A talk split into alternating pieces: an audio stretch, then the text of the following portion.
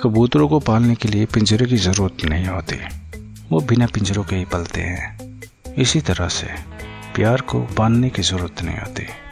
अगर प्यार को बांधिएगा तो खो दीजिएगा।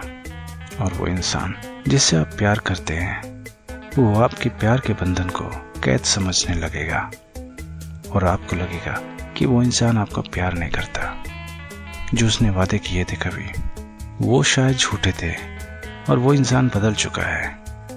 इतना बदल चुका है कि उसे आपकी खुशी की कोई परवाह नहीं। वो सिर्फ़ अपने बारे में सोचता है और प्यार नहीं करता आपसे। लेकिन ये आपका भ्रम है। आपके प्यार का दायरा उसको एक कैदी बना रहा है और वो अपने आप को एक कैद में महसूस कर रहा है।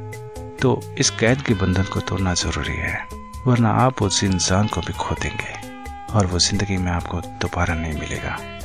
कुछ ऐसी ही गलतियाँ कर देते हैं लोग। और उन गलतियों के लिए उनको कभी पछतावा भी नहीं होता। क्योंकि वो जानते ही नहीं कि उन्होंने कभी ऐसी गलती की है। वो तो सिर्फ़ यही समझते हैं कि उन्होंने किसी इंसान से बेइंतहा प्यार किया था। इतना प्यार किया था कि उसको हमेशा अपने पास रखने की कोशिश करते थे। दूर जाना उनके लिए बहुत मुश्किल होता था। उनके दूर जाने पे वो उदास होते थे।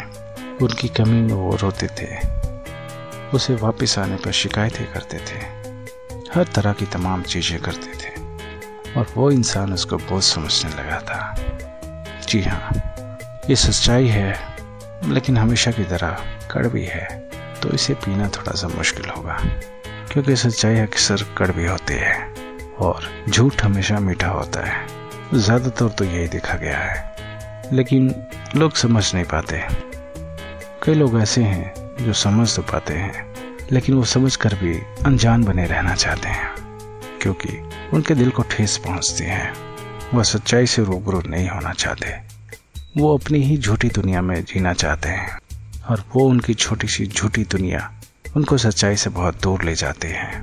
और अगर आप सच्चाई के साथ नहीं हैं तो आप कहीं नहीं हैं। आपका कोई वजूद नहीं है। ज़िंदगी में ट्रेन की तरह, ट्रेन जब छूट जाती है तो उसके बाद दुख करने का कोई फ़ायदा नहीं होता।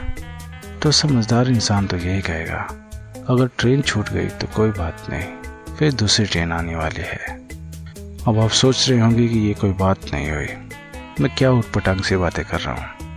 लेकिन जब आप मेरी बातों को गहराई से सोचोगे तो जाके पता चलेगा कि मैं क्या चीज़ कह रहा हूँ, क्या बात कह रहा हूँ, और किस तरह से कह रहा हूँ, और किस हालत में कह रहा हूँ। अब मेरी बात से वाकिफ तो हो ही गए होगे आप, जो इतने दिनों से मुझे सह रहे हो, सुन रहे हो। मेरी बातें कुछ कुछ तो समझ में आती ही होंगी। बस ऐसे ही करते रहिए। कुछ दिनों के बाद पूरी समझ में आने लगेगी। मैं जो ये बातें कहता हूँ, वो दिल की किसी गहराई से निकलती हैं। उन्हें कागज़ पे मैं उतारता नहीं हूँ। बस जो मन में आता है उसे रिकॉर्ड कर लेता हूँ और आप तक पहुँचा देता हूँ।